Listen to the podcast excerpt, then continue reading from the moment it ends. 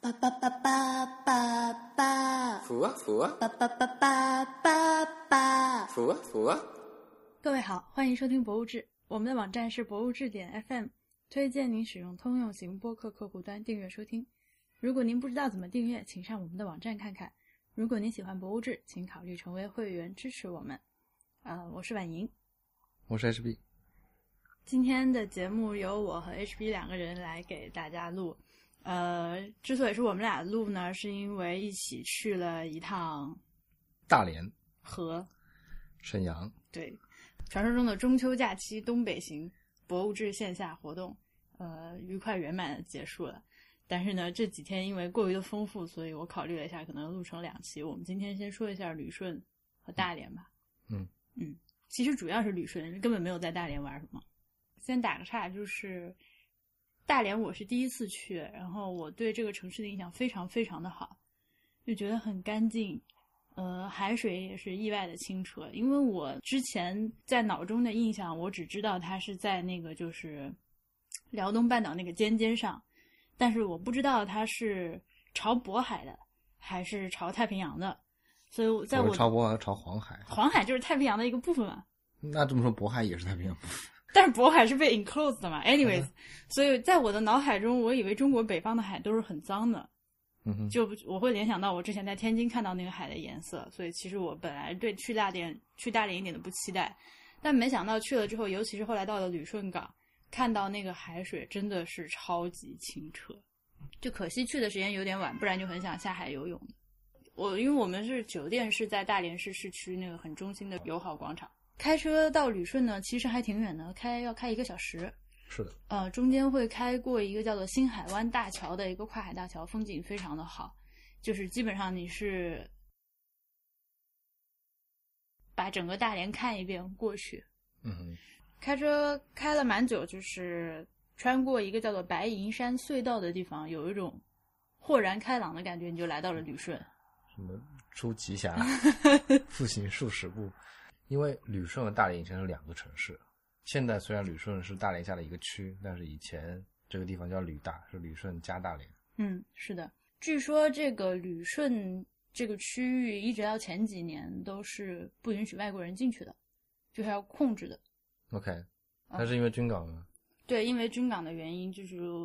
外国人会有的有控制，就是这几年才 OK 开放，可以去比较自由的参观啊什么的。 OK，嗯呃，因为那个军港确实是，嗯，其实我们在去博物馆之前呢，就是当地有一个朋友，他是开车带我们去的，其实给我们介绍了很多，呃，旅顺，因为他自己就是旅顺人，从小在这里长大，然后对旅顺博物馆也比较熟，就讲了很多成长起来的旧事，觉得非常的好玩。他就说以前其实外国人进来是没有那么容易，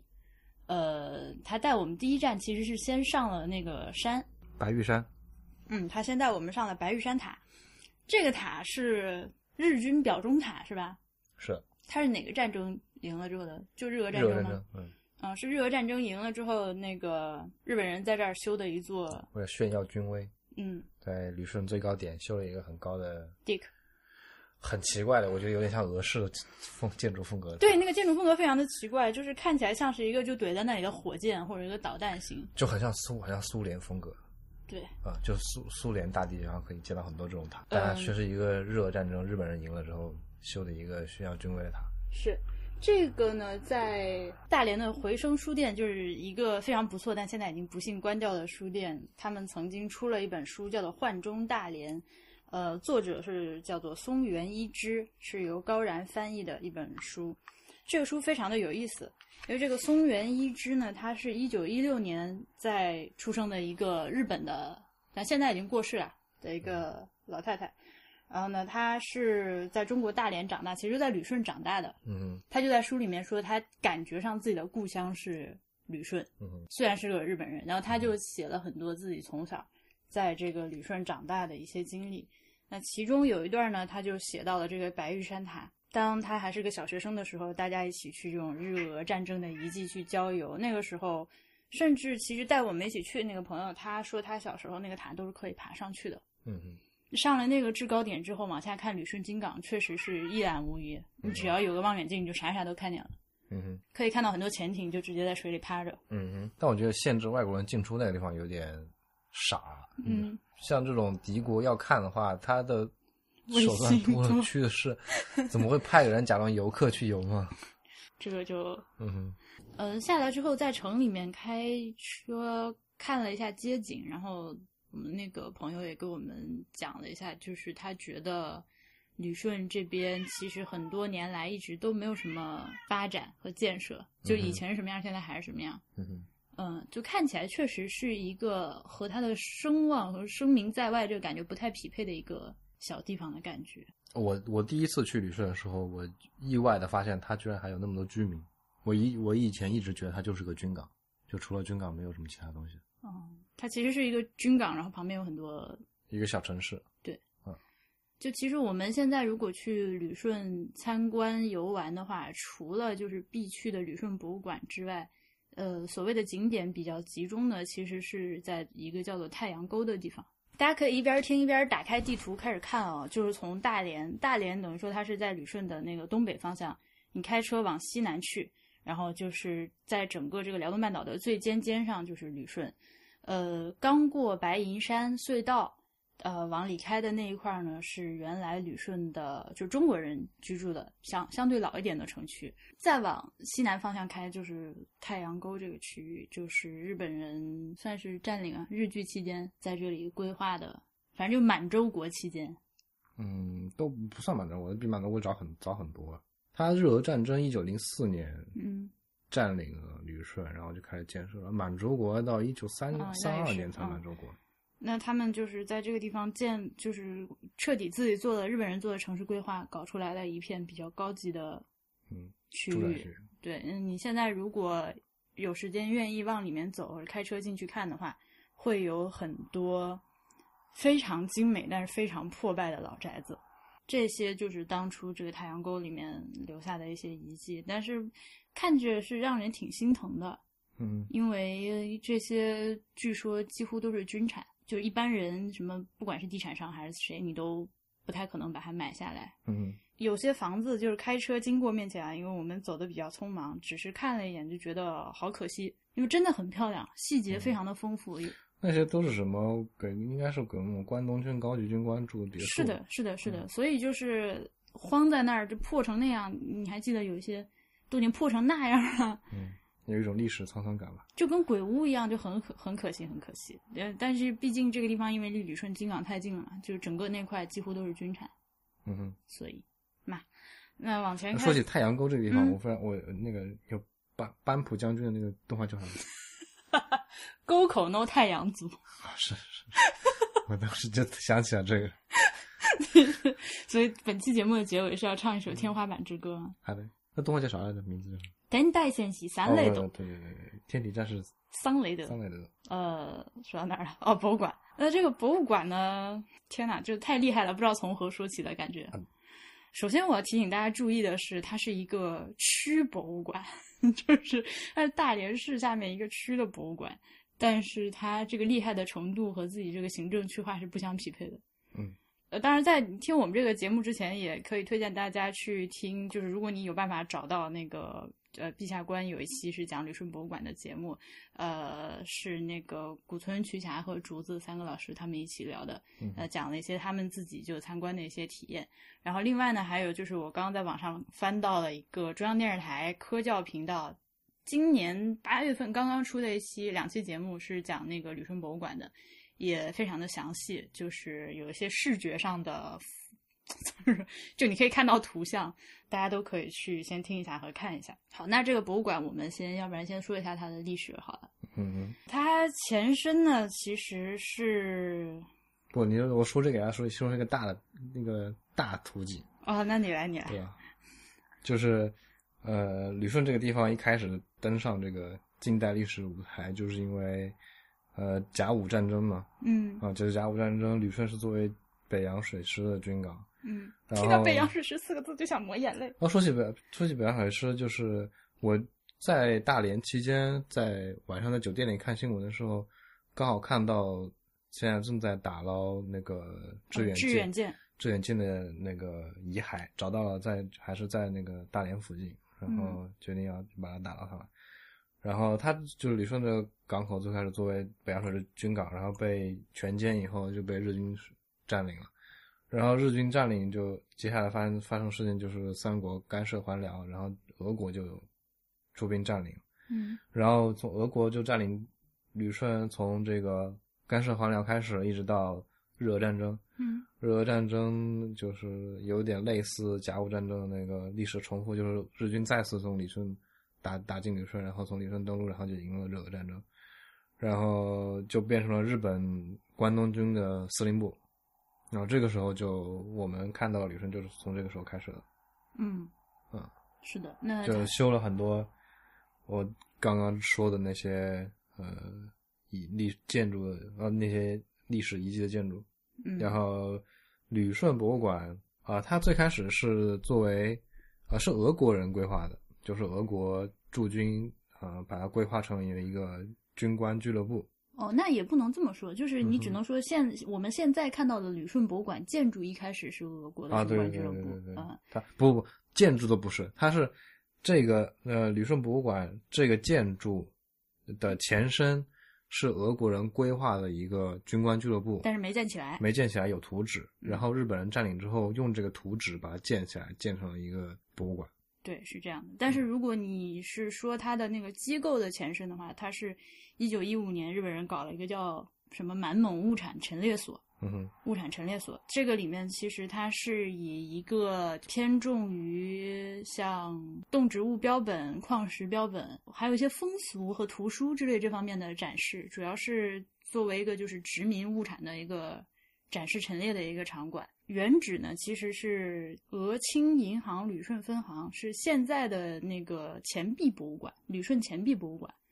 就是还不是在这个地方。哎，我们好像经过了，我有我似乎看看到过这个，对这个地方，我想把它说清楚，因为我发现就是包括带我们参观的那个讲解员，他说的都会让你误以为嗯没有前面这段儿， ，OK，是吧？所以他其实是一边在那个就是呃银行的那个地址，在筹备准备要开张，那么从一五年筹备到一七年正式对外开放，所以就是去年搞了他们那个旅顺博物馆百年的那个馆庆，嗯哼，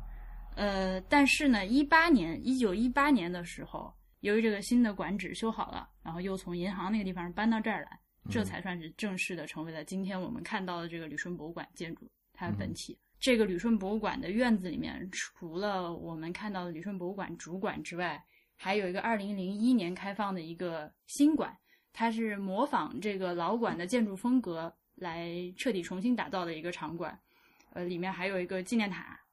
嗯，那个是呃中苏友好纪念塔，对那是一九五一年旅顺归还中国之后修了一个塔。嗯，这院子里面还有一个叫做关东军司令部旧址博物馆的一个黄色的建筑，所以你进这个门里面就是有我刚说这四样东西，有本体，有新馆，有一个塔，还有关东军司令部。那我们那天呢，由于我拉肚子的关系，前一天吃了太多海鲜，所以就只看了主管。但是光是看了主管，也已经是被深深的震撼到了。嗯哼，这个楼呢，就是如我们刚刚所说，它的这个基础的呃布局和造型是由俄国人做的规划，嗯哼。但是实际上进行的这个建筑设计的细化和建造是由日本人来做的。它的楼整个就外观，如果你不细看的话，瞄一眼的话，你会觉得是它的一个新古典主义的西洋建筑，一个西洋建筑。嗯因为你结合它的就是建造时代嘛，就是日本呃这个全盘西化的这么一段时期，嗯，呃，就你在同一时期日本本土和日本的对几块海外殖民地上，你都可以看到这样的对建筑，就代表了他们当时的一个风貌嘛。但是这个风貌之所以是之所以说它是日本的建筑风貌，是因为它在这个西洋建筑的本体里面加入了非常非常多的日本元素。我觉得这个是这个建筑最难能可贵的一个地方对，就是我们在参观的时候有一种在玩寻宝游戏的感觉。啊！对对对，你可以在这个西洋风格的这个呃建筑里面找到，可以去发现很多日本细节日本元素。嗯啊，而且这个我觉得它有一点特别好的是，它这个建筑保管保存的非常完整，嗯就是嗯从里到外几乎都是保持了它当时建成之后的原貌，是的，就而且保存的非常新，就不像一些历史建筑里面，它里面一些像比如说木木质的部分就非常破败，但是它嗯这个建筑就很难难得的是，所有的部件几乎都保存得非常新嗯，啊！你如果不告诉你的话，你看上去就像是十年前建的一个房子。对，这个建筑的外部和内部呢，大家都可以通过我刚说的那个 央视的片子， 可以不，那个展现不全，真的，这我觉得这个最好自己去看。就是如果是一个对这种历史和对建筑感兴趣的人的话，嗯去看真的是非常非常珍惜。我当时在那个建筑里真的是流连忘返，就嗯走不出来，嗯有太多太多的那种非常精妙的细节。我想说几个点，嗯就是、首先它进门那个大厅就非常非常好，是的，就那进入大厅就是就大理石的地面，然后白墙，然后那个墙上那个屋顶的那个四周的那个花纹，你柱子上下的花纹都就你水晶也是吊灯也是那样，就你一眼看上去是一个新古典主义欧洲的这么一个东西，但是你在里面可以发现非常发现非常多的日本的这种细节，而且那个大厅一走进去就有就我就脑子里就是会对面走过来一套一队皇军，我觉得是对，点是都一违点和都的，。不违和 对对对，就是有一种历史穿越感，就是嗯你感觉回到了那个就是二十年代那个那个左右那个时候。嗯，然后那个楼梯也非常的帅，那楼梯是整个大理石的楼梯，非常的漂非亮，常漂亮。而且，就你很难想象一个在中国有一个一九一几年、一九二几年建筑能够保存的如此完整，就是外墙和内饰都保存的如此完整。嗯这很难得，很难得。反正我去过这么多地方，我没有见过这么完整，这是嗯，最完整的一个。然后你沿着楼梯上去，我们首先是看到暖气片，对吧？对，好，那个暖气片就是它就是那种普通的，你可以在北方人嗯就是普通人家里看到铸铁暖气片儿铸铁暖气片，但是你走近一看，发现它每一片上都是有注注印了花纹的，对啊，，这非常漂亮的花纹。嗯，嗯，就是这个就是这种官艺术式品艺术官品啊式和民式的这个暖气就偏就工工艺美术，至少是工艺美术品，反正是就真的很精美，而且都是当时的原件，这些就对对对暖气片都是对对对没有换过的，对对对。当时就做的这么好。然后再往楼梯上上的时候，呃转台的地方有很多大窗户，啊，对，然后大窗户，然后转到上去之后，你进那个大展厅之前有一个那种立面，嗯，是有三个门，然后门顶上有一个大窗子。对，那个门顶嗯那个窗子上细节厉害了，是的，那个就是我第一个发现惊喜的地方，就是这第二个，第一个是暖气片，第二嗯个就是那个门顶上那个窗子。你一般去想那个这种欧式的宫廷建筑的话，三个大门洞顶上一个彩绘玻璃，对吧？会贴着这种、嗯会半做圆形的、对拱形对的，对对对，这个东西你看上去就就是这个制式，但是你发现那个，你会发现那个上面那个玻璃部分，它做的那个图案不是传统的欧洲的图案，啊嗯，不是那种几何形或者是那嗯种图案，但是它是一个非常日本的竹子跟流云的一个图案，对，但非你常就雅致，对你放到这里就完全没有违和感，嗯，一秒感受到什么叫东西 融合，是的。嗯其实我想说，学到了很多装修思路，怎么办？包括大厅里面那个石膏线，就是现在就是一般人家里面非要装石膏线、水晶吊灯和这种东嗯西，就为什么一般人装出来气质那么俗？就是还有深色红木家具，就是到这个地方看，就是看到它正确运用的感觉是。嗯我觉得是因为它这里层高够高，而且空间够大，嗯你普通人家里没有这个效果。嗯然后这而且同时这个门洞，你就从这个门洞穿过去进了大厅嘛，你在大厅里回望这个门，嗯你会发现这个门上这个从里面看这个门上面有一个鸟木居木梁，那木梁上放了一个鸟居的，类似于鸟居的那种木头的一个造型一对，个一个造型的一个嗯木、木木头横梁。然后你不，你如果不去细看的话，就是你去你你去看它，完全没有任何违和感。就如果你不知道它是一个日本的嗯。风格的装饰的话，就完美的融入到这个建筑里面。嗯，就不光是这些，真是细节太多了。就是你对什么对，对你往天上看，墙角上每一个门的门拱上面，呃，过门的地方，包括那个门把手，嗯门把手是就是实心儿黄铜铸造的，而且就是当时的。全部是当时的门把手，嗯一直用到现在。不那个按下去的手感非常的爽。就是我想我想说的是它，就是这个里面有很多完美融合了日本和欧洲风格的地方。嗯就是日本和式欧风建筑的那种感觉，就是我之前不知道什么叫日本和式欧风建筑，但嗯是就是看了这个之后，我觉得这是一个嗯所谓东西合璧的一个完美的一个案例。嗯就是你这些，你就是穿梭在这些日本和充满了日本和欧洲元素的这个混杂这个建筑里，你完全感觉不到违和，你也不会一眼跳出来看到，哎，这个是这个是日本的那个时候，就不会有这种拼贴感。嗯就你它完美的融合在一起，你需要细心去发现，嗯你去找那些日本元素。哦，你找到一个，哦，又找到另外一个。就我当时很纠结的，因为又想看展品，又想看建筑，就嗯我整个人被撕裂成两条。就是一进来这个大厅就把我震了，因为它里面的这个先不先不展品先不说，那个展柜也全部都是当时的展柜，那展柜保存之完好，反正就是呃实木的独立展柜，四面玻璃的。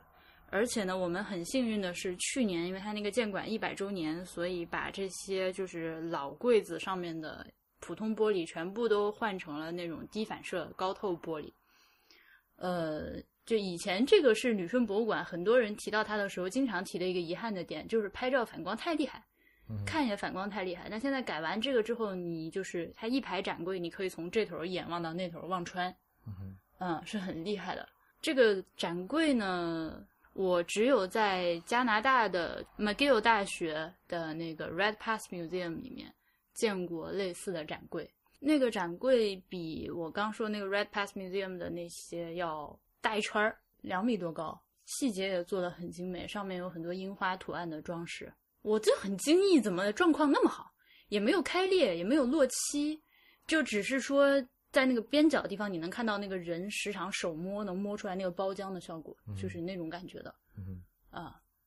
呃，哼，就它没有经历什么人为的破坏嘛。对，就一直好好的放在这儿，包括那个柜子下面都是呃腰部以上的位置是展陈的那个玻璃空间，然后下面的柜子都是可以打开，里面还是实际可以使用的嗯储物柜。储物柜和那个玻璃柜子那个钥匙孔啊，那个黄铜的钥匙孔嗯也都是当时的那个黄铜钥匙孔，现在就是还是用原来的钥匙可以打开。只是我觉得，因为这一点在中国现在很难得，很难得对啊，所以我们看到就觉得很厉害啊、有点就有点惊喜，你甚至会感觉一点异域风情。然后这个博物馆它其实也有一些比较新，就是除了原样展陈的这些展柜和展厅之外，它还是有一部分展厅也肯定不可能百分之百保留原来的样子嘛，做了一些的翻新和维护。嗯，也让人很欣慰的是，他们在做这个工作的过程中，对于展厅里面的这个风貌，甚至包括新展柜的造型，都非常遵守原来的样子。呃，有一个很可惜的点就是，你去看这些新旧展柜，即便这些新旧展柜、新的展柜是二零一七年，你跟一九一九一七年展柜比，嗯，发现这个二零一七年做的这个精细程度是不如一九一七年的。还有一些那个雕梁画栋的地方，你有没有看到？啊，对啊，什么对啊太阳鸟和就凤凰的对造有型一些很东方的图案在那个门楣上。嗯，我们在看这个建筑的时候，当时因为正好有讲解员，所以也特别多嘴的问了一下它的这个消防保护的问题。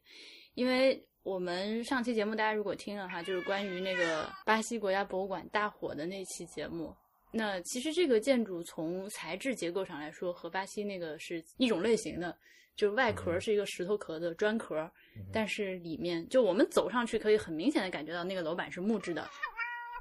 然后抬眼望去呢，也没有什么喷淋系统，它有那个烟雾报警器，嗯哼有每个展厅里面都放了那个那个叫灭什么火器，呃，不不， 对，手动的灭火器，有各种各样的设备的更新，嗯呃，所以我也特别跟那个讲解员确认了一下，他们说他们是很经常在做消防演习的，就是针对起火这些事情就有很多很多的预案，嗯所以呢，而且显然这个博物馆，因为它是一个国国家一级博物馆嘛，就是嗯当时、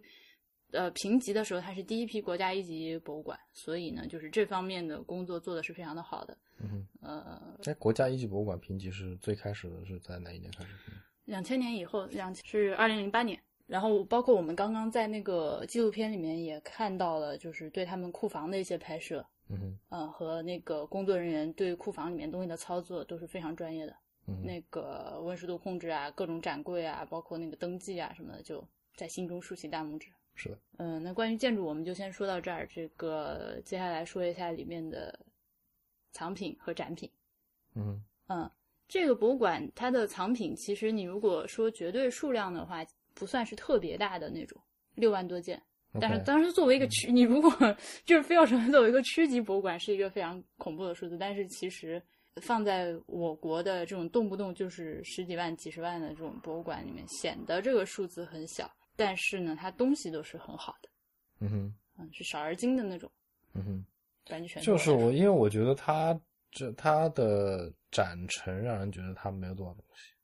就是他展的很少，可能藏了很多，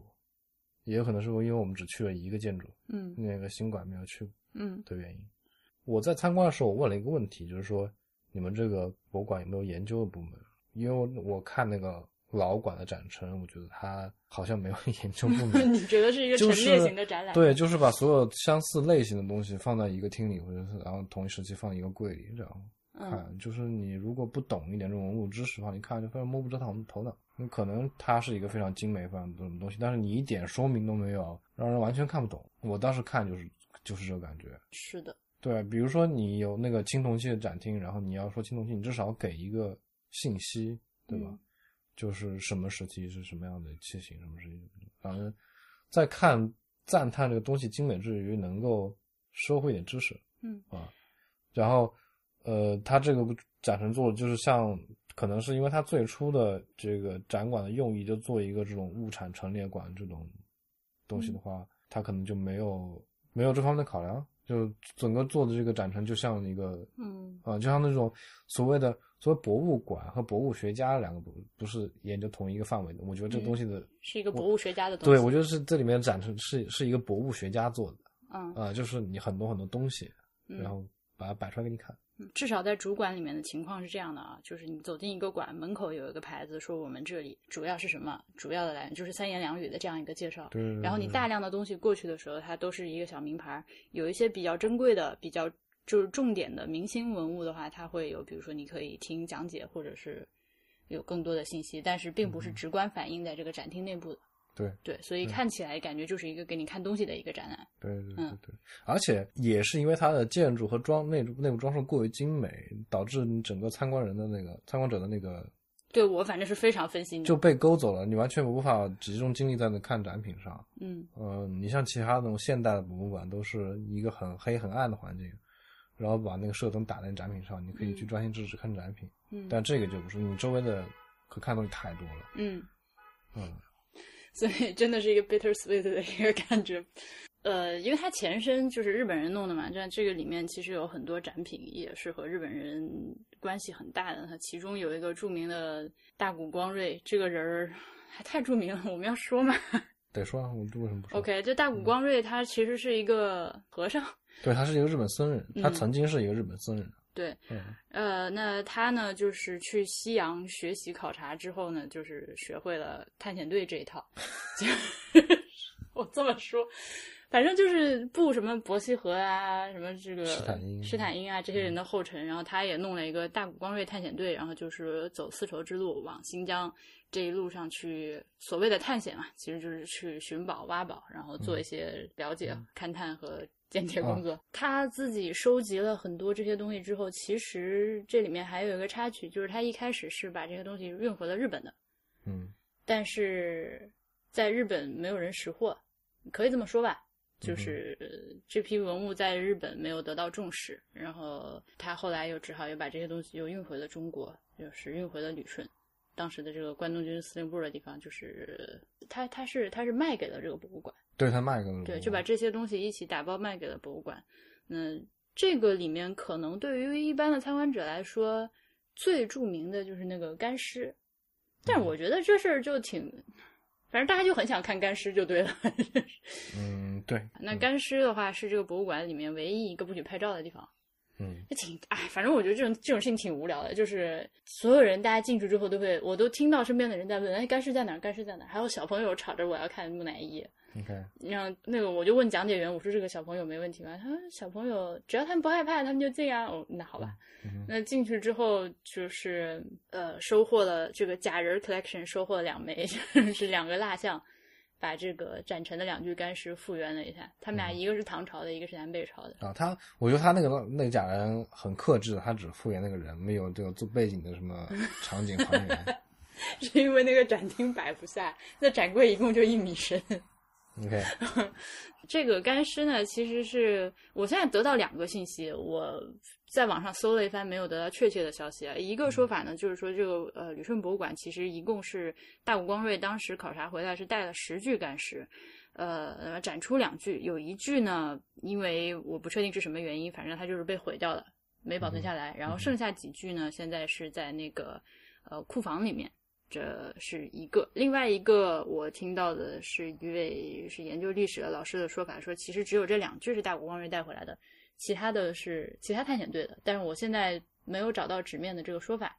OK，对我先摆在这儿。大家如果听众里面有对事情很了解的话，欢迎来教育我。哎，那个央视的纪录片不是说七句感是吗？就是七句在库房，一句毁哦了，两句在展出。嗯那除了大谷光瑞之外，为这个旅顺博物馆提供馆藏的还有另外一个非常著名的人，叫罗振玉。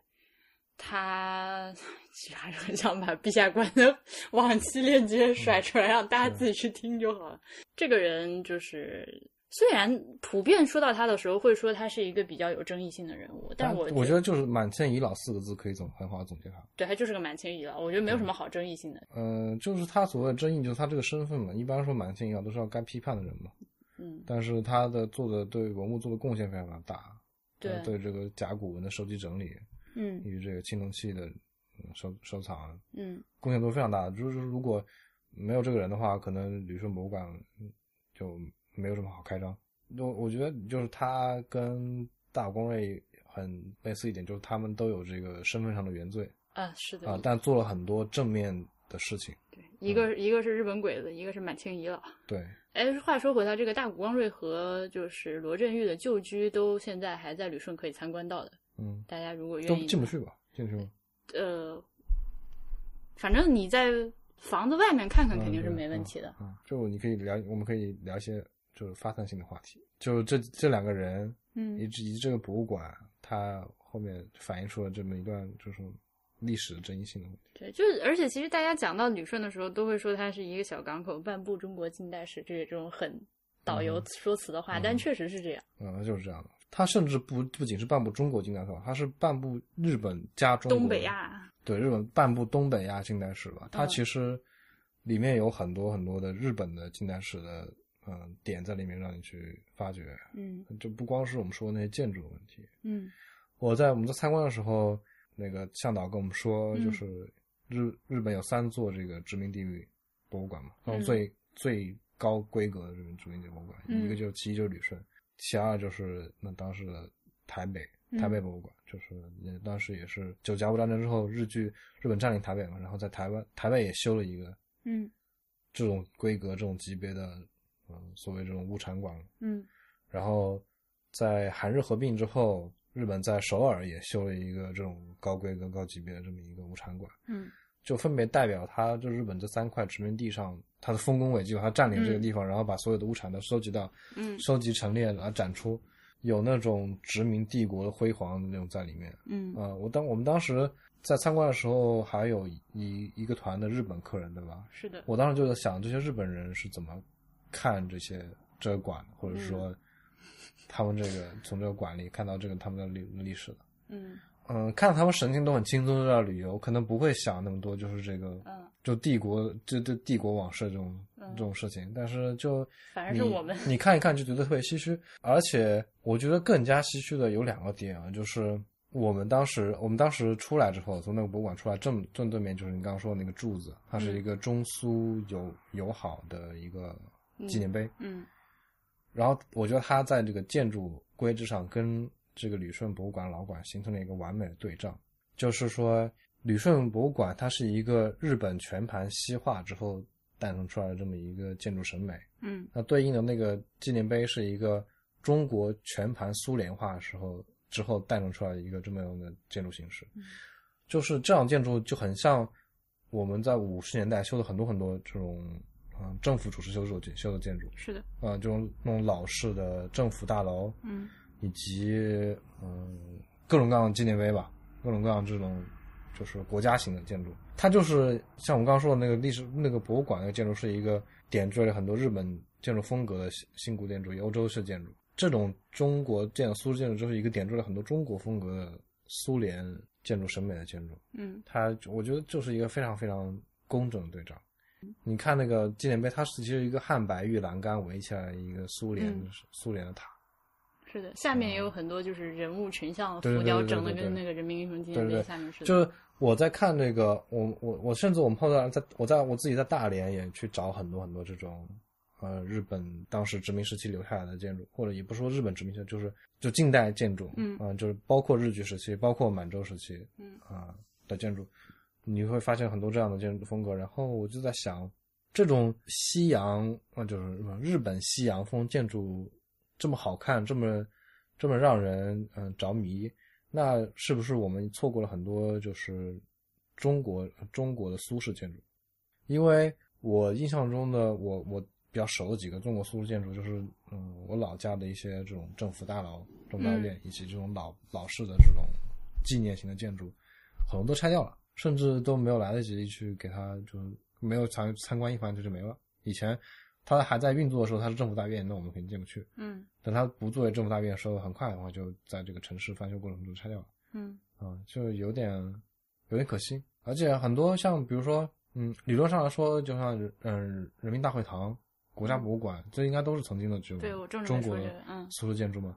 但是你很多在翻新过程中，也许就把这之前的那层呃，审美就给掩盖过去或者了。我更觉得是这些，是因为它太就是国家一级重点这嗯种建筑，反倒是像你刚刚说的那种散落在民间的五十年代建筑，就慢慢的其实已经没有，包括老河口市政府都没了。嗯哼，对，就是我们在看这个日本这种西洋式建筑，觉得它是一个珍宝，觉得是它是应该被应该被留下来、被审美的一个对象。但是可能但这个其实实也是变化中的，嗯甚至就是在十几年、二十几年前，这个旅顺博物馆它不如今天我们。但是我们有，只只是没有什么问题，但是嗯说官方媒体宣传起来就都不是很愿意把这个东西、这个历史拿到台面上说的，因为它嗯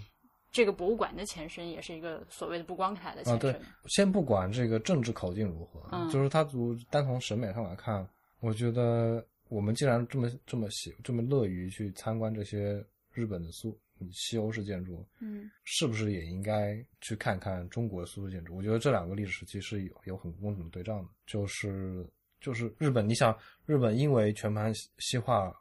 而走向了一条跟它之前的历史完全不同的一个轨道，对吧？嗯中国也是一样的，就是中国通过这个全盘的苏化之后，它也走上了一个完全新一个全新的历史时期，嗯对吧？就是在这个历史背景之下，就产生很对对仗的这种审美，我觉得，嗯，是值得去看，就是另一边那个那种的。但其实你刚刚就说什么纪念碑楼、汉白玉楼，嗯，我就很想说一下 星海广场的大柱子，因为这个故事真的很好玩啊那你就。那就说呗，这这是我以前没听说过啊，但是后来我因为我去哪儿都会在那个看，不管看博物馆还是什么样，都会在博物志会员群里面跟大家汇报嘛。结果没有发现，没有想到就是其实群友们大家有很多都知道这个华表，就是在星海广场上，对我第一次去大连，二零一零年左右，它还在，嗯，就是现就在去年才没的，嗯，对，就是我我第一次去大连，就是看到这个星海广场是一个大连很大的广场，然后广场中间竖了一个很大的华表，嗯然后这次去的时候，那个没有那个华表没了，变成一个喷泉。嗯，那个是一个椭圆形新型广场，就是靠呃离海边挺近的，反正特别大。然后那个华表呢，据说是，然后这是那个土著跟我讲的那个 urban myth，就是说为了修这块地方，填又是填海又是削山盖宾馆啥的，总之就是把那个山头儿给削没了。呃，风水上讲呢，就是说把这个大连这个所谓龙脉的龙头给砍掉了，呃，所以要立个什么东西嗯来镇住这个地方。所以呢，当时那个大连的那市委还书记是还是那个谁，所以他就在这个地方修了一个比天安门的华表，就是天安门的华表十倍高的一个巨型大华表，呃，嗯就立在这个椭圆形广场的正中间。然后是去年某一天的夜里，突然间就给咔了。嗯，呃，对嗯我就，随着这个市委书记的下台，他是去年， 对，就这市委书记下台之后嘛，然后下台之后的某一天，反正就嗯对，对，呃，而且说是那个拆法非常的生猛，就因为它是它都不是一点一点，就是把它那个拆掉或者怎样，是直接连根儿铲断、推倒。嗯哼，呃，网上有流传的一些那个视频，但是视频资料很少，大家就感兴趣可以自己搜着玩。嗯我觉得这个有点都市传说的嗯成分在里面了，嗯，呃，反正就挺有挺有有意思的，啊，是的，是就的，聊起来挺好玩的。那嗯今天现在去看的就是一个喷泉了，嗯，这也是特定历史时期的一个遗迹了。关于展品还有一个补充的是，就是它馆藏里面有很多日本、韩国的文物嗯和艺术品，这个是很难得的。就是当然也跟他自己当时特殊的这个历史身份是有关系的。嗯我们就是其实和很多朋友聊到这个事情的时候，都有一个共同的想法，就是说中国为什么我我经常觉得中国是没有一个所谓的世界性、世界级的博物馆？就是 granted 你有什么像国家博物馆、上海博物馆这种，就是很牛很牛，嗯关就是东西也很好，然后组织也很好的博物馆，但是中国没有一家博物馆是有那种世界性藏品嗯，这个水平的。当然，这个确实是和历史是有关系的，咱们没有对啊，这个就牵扯到殖民历史是了。对，咱没有去殖民过别人，所以没有这个东西。但是我还是觉得今天的呃，我们国家想要搞这个博物馆的话，你哪怕就是从一个公共教育的目的来说，还是应该有一笔钱拿出来做这个事情。嗯，我觉得就是现在我们所用的这个方式，借展然后领展，这是很好的方式。呃，是是啊，但是博物馆的 collection 你还是要拿出来说事儿嘛。就我觉得我是一个支持文物放在本国的这么一个人嗯啊、我是支我是如果如果如果让我可以决定的话，我是坚决让卢浮宫、大英把这些博物馆都还给嗯，当他们相应国家的人。但我的意思是说，就比如说啊，你呃一个博物馆，你想要展示一下那个欧洲。呃，艺术或者文化或者建筑吧，呃你不需要去，比如说花很大的价钱去买那些最珍贵的东西来，嗯哼，但是你需要有一个 sample，你需要有一个一个标本，嗯哼，来有这样一个完整的一个标本体系，这样你才好把它拿出来做成展览展现我给人觉看。得这个就完全借展是可以达到的呀。比如说国呃国博要策划一个是欧洲文艺复兴时期的这么一个展，它完全可以从意大利、从法国去借一些这种相应的文物。到时候的展嗯、我觉得国博物馆的 collection 最大的目的在于研究，对你就是如果没有这个东西，你没有对办法拿来研究我的。需要有一个，比如说我要有些东这这些欧洲文物，我才能够养得起一个欧洲文艺复兴研究的团队。嗯啊、就是你学术上的一些成果才能够有。但是，嗯、像现在就信息这么发达的时代，我觉得也在我看来也不是，嗯也可能也并不是那么必须了。嗯，就比如说我是一个在中国，比如说北大，我要研究欧洲文艺复兴历史的人，我现在可以很方便的去欧洲的博物馆里去看他们的档，看他们的文物，对吧？所以我更多的还是从一个公共教育，就是丰富馆藏哦的这个角度来嗯讲。当然，我觉得这是一个相辅相成的，就是说嗯你有更厉害的研究团队，那你那你的公共教育可能就会嗯更有力，更做得更好。嗯所以你这个这个第原初动力是什么？可能就是你馆藏需要有一批这个嗯文物在，嗯所以才会有之后的你有研究团队，然后才会有之后的你有嗯公共教育。嗯那如果你要没有缺乏这个原初动力的时候，你要来做这个事情，可能就要很强的推动力。呃是对，所以我是觉得这个东西肯定不能是每家博物馆都去做的一个事情，但是这。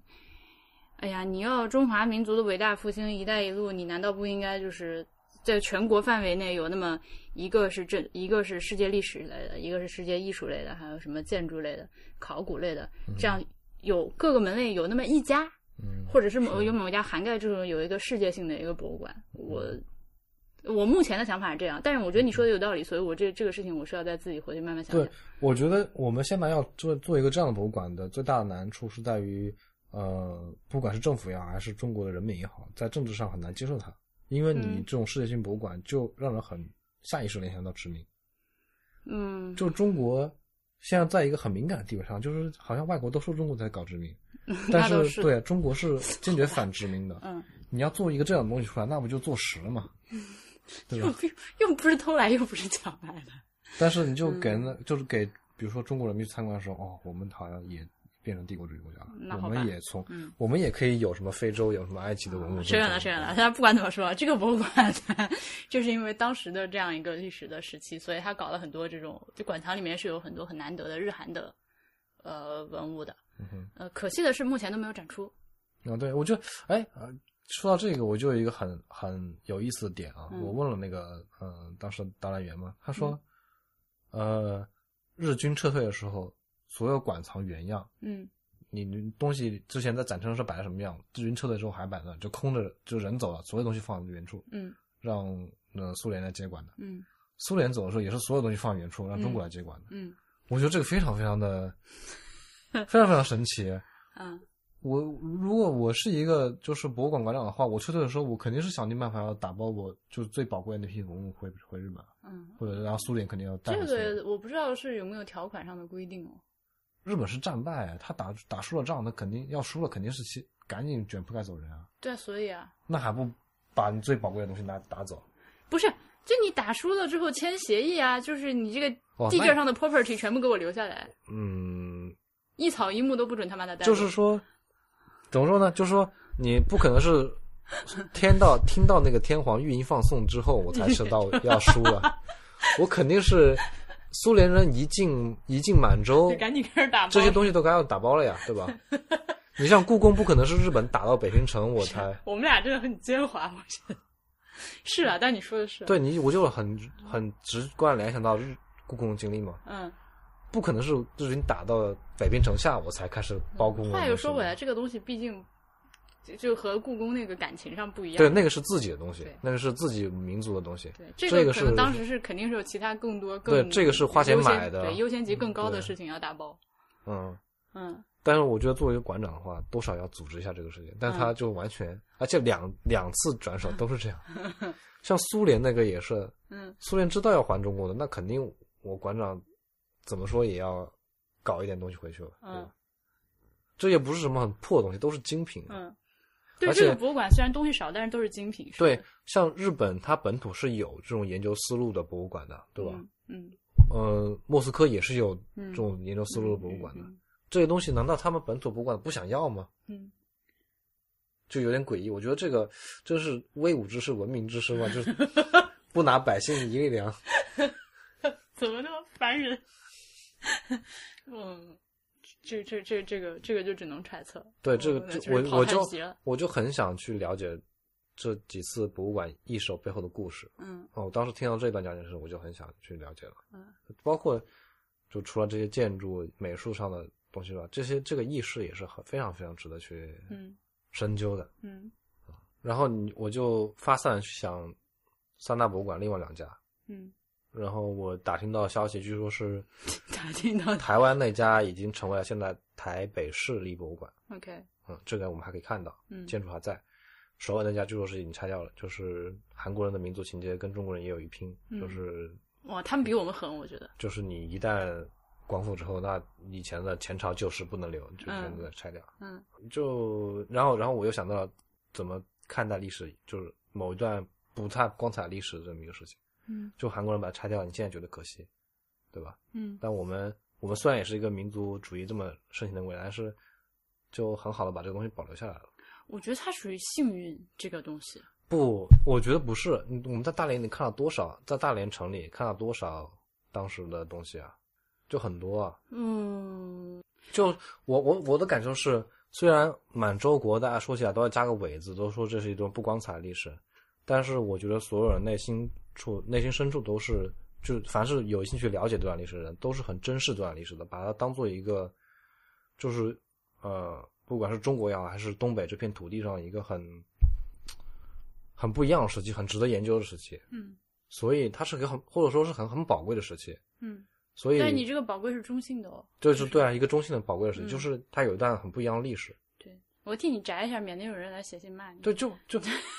你可以，你可以嗯就是类比说，就是元朝是中国历史上一个很宝贵的时期，嗯它让我们可以有一有机会来研究，在这个异族统治下的中国是个什么样的社会面貌，对吧？嗯就同样的，就是说满洲国这段时期，它也是个很宝贵的时期，嗯，它也可以让我们来研究是。就对当时这的个一就些是涉及社到会你现，对，是这风是貌涉及到现你象看历史的所谓的史观的问对题。对对，，我觉得虽然大家嘴上都都是说美买满怎么样黑暗怎么样嗯，压迫中国人民，但是它确实有它的这个价值所在，就是是历史在那个时所在。候，它确实就是一个独立运行的政权。虽然说它确实是被嗯嗯对它，它政治上不说，就算历史上有一些这种我们不太呃不太光彩的时期，它实质上有很大很大的价值的。我觉得把嗯它全盘否定也好，或者是让它不再出现也好，是一个很愚蠢的事情。嗯就像韩国人对首尔的那个博物馆所做的事情一样，把它拆掉，我觉得是一个很愚嗯蠢的事情。这些东西为啥没拆？我是真的是觉得他不，我觉得没有理由拆它，为什么要拆它？文革时期还是应该是毁了不少的吧。就是，但是，我觉得没有没有，我觉得革命小将没有力量大的去拆建筑。嗯 反正，呃，中国的古建筑可能因为好拆一点，所以拆的对，木构构建筑可能好拆，一把火这就个没了。欧洲这个石质建筑是比较难拆的，而且就嗯就是是它这个因为偏离城区嘛，对，这个进入了揣测阶段。但是其实，嗯，什么天津再往北就东北这块，其实有，呃就大城市里面都是有很多这种那个啊、今天就是所谓的欧洲风情街被改成这样的一个名字，其实就是那个殖民时期的建筑，包括哈尔滨的那个什么大道，嗯哼。然后长春的整个城市规划，你看地图都觉得非常的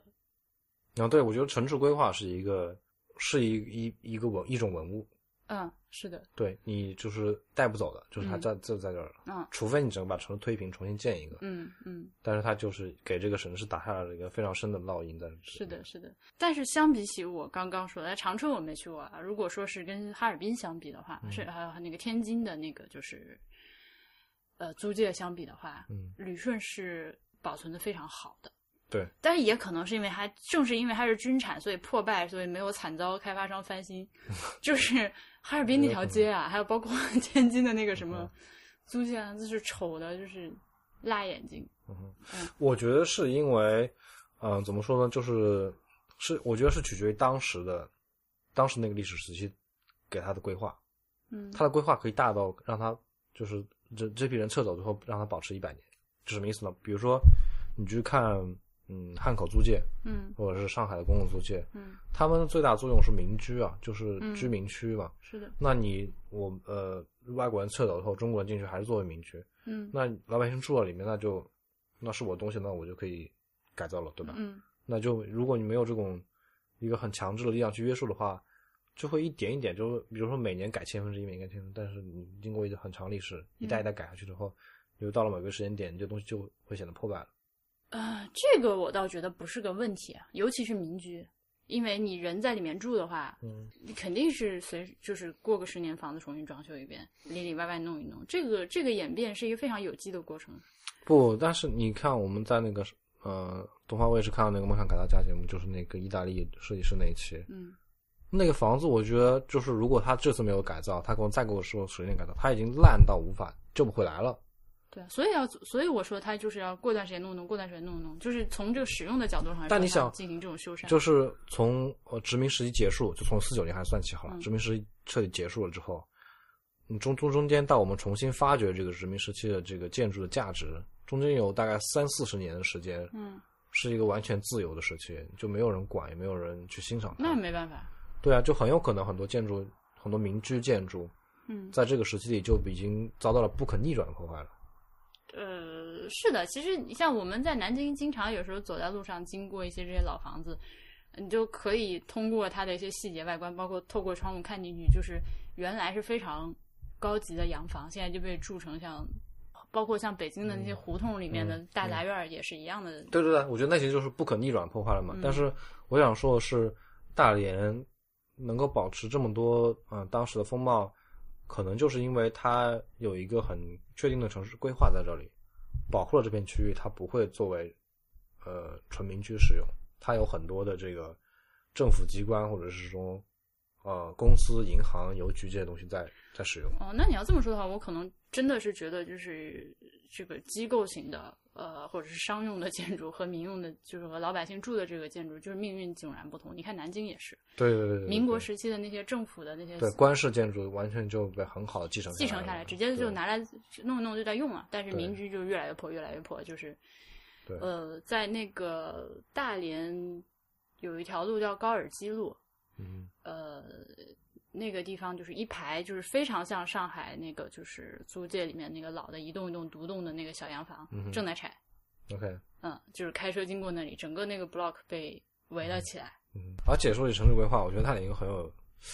呃，不说大连吧，我觉得对比更强烈是沈阳，因为我们嗯之后去了沈阳嘛，就是说沈阳也是有一片是这个就伪满时期的这种嗯城市规划，嗯，在我们去辽博那片是一个新区现现代就是新中国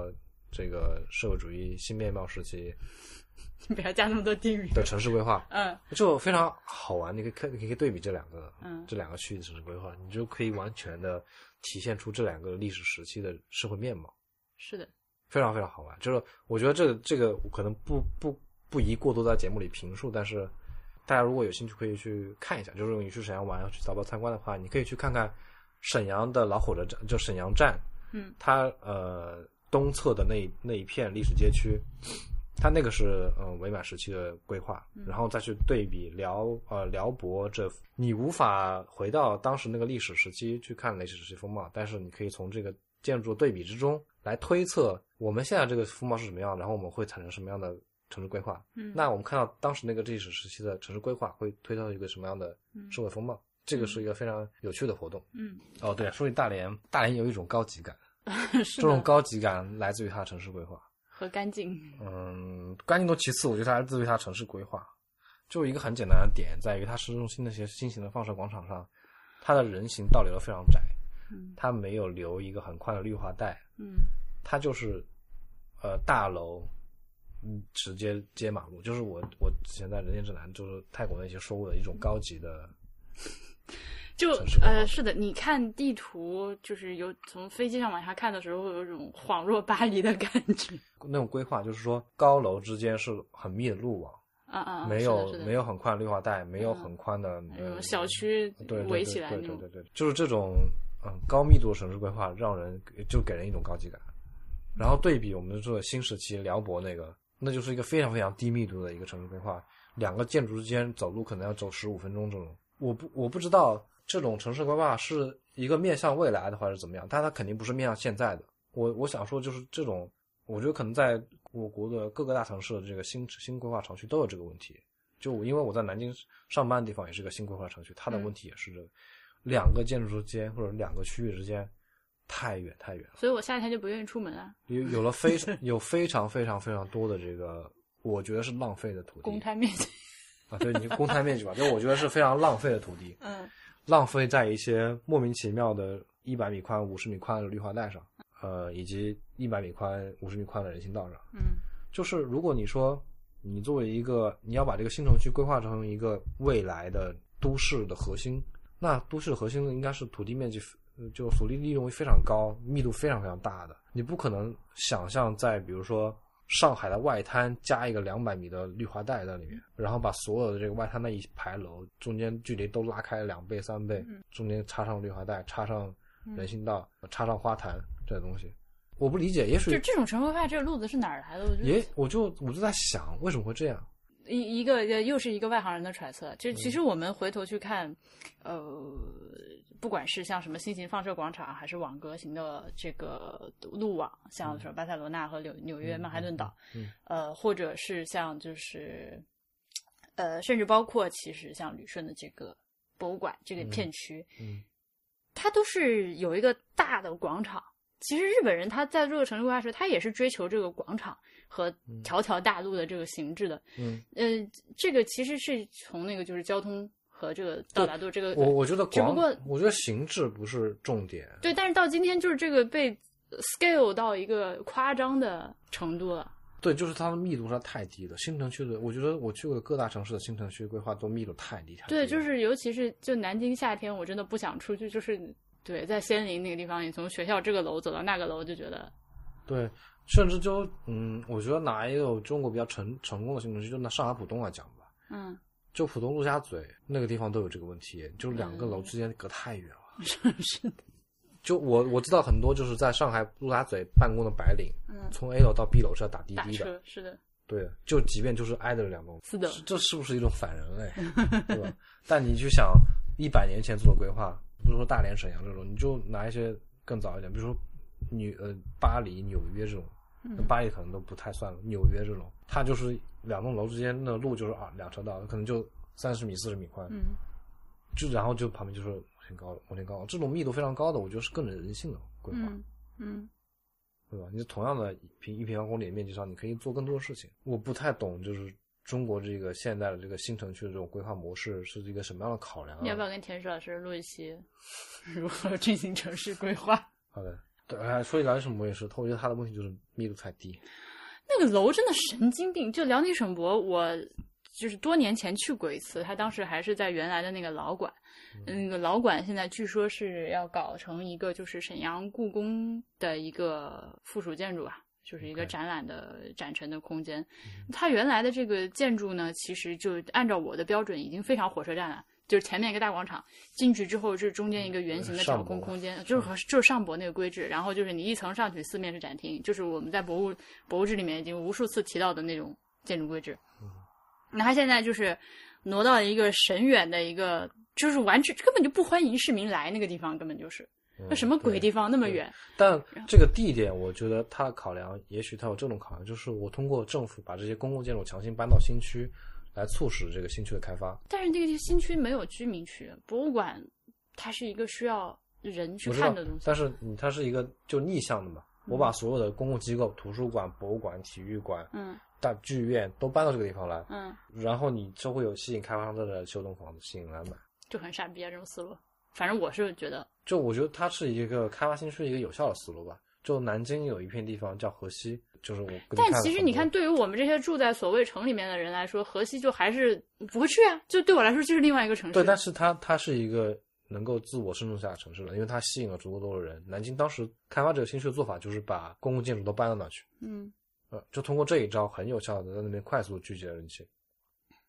因为好吧它是一个可以就是独立存在的一个区域了，呃，是啊，好啊，就是就是沈阳新区也许还没有达到那一步，但是它做法我觉得是类似的，就是修规划修一个规划，然后把所有的公共建筑搬到那边。是肯定是这样，但我很不喜欢，就是对，就是对于我们现在来说是一个很烂的规划，因为我们要承受这是它一个还没有成熟之前这么一个时期。遥远的对，遥远的未来也许它会变好。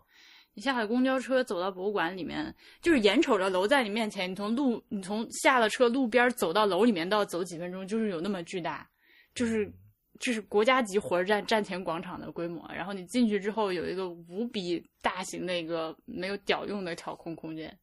嗯就是你在博物馆里面，我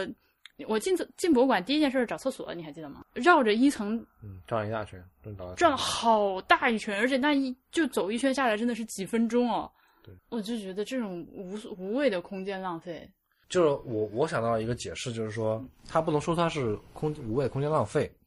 我们的这个建筑设计也好，城市规划也好，可能要大气。不不不不，它它可能倒退了，倒退到一个什么时期呢？讲究规制，就是明代的王府，你想，就是呃。国家级的皇帝，我能我我的宫殿要多大？啊什么规制？嗯我喜欢你这个说法。然后呃，我地项地方的藩王多大，什么规制？然后比如说一个县的县官的官府多大，什么规制，都都是定好的。所以你一个省级的博物馆多大，什么规制，可能啊是有这么一套这个规制 存在的。应该只能说是一个默认的领导心中的规制吧，肯定是没有这种东西的。 就是我觉得博肯定会肯定有是博物没馆建筑规范，但肯定没有说对，肯定是没有明文的规定说一个省级博物馆就是要多大多大。嗯，但是可能在这些做决策的人的心中有这么一个规制，就比如说领导出去考察一圈，哎，人家那个某某省，或者说我一个省级的博物馆不能够做的比国家博物馆大，但是应该要做的比市级博物馆大，呃，所以那我的大概的这个大小就已经空间的规模就已经定出来了，对吧？反正比首都博物馆大好多，嗯对吧？对，它这个新馆其实就是老馆那个同样的就是同样的格式又放大一圈，进去之后也是一个巨型巨型大厅。我觉得这个 I cannot emphasize enough，就是那个厅有多么的大，就是对那个建筑的体量真的非常的大，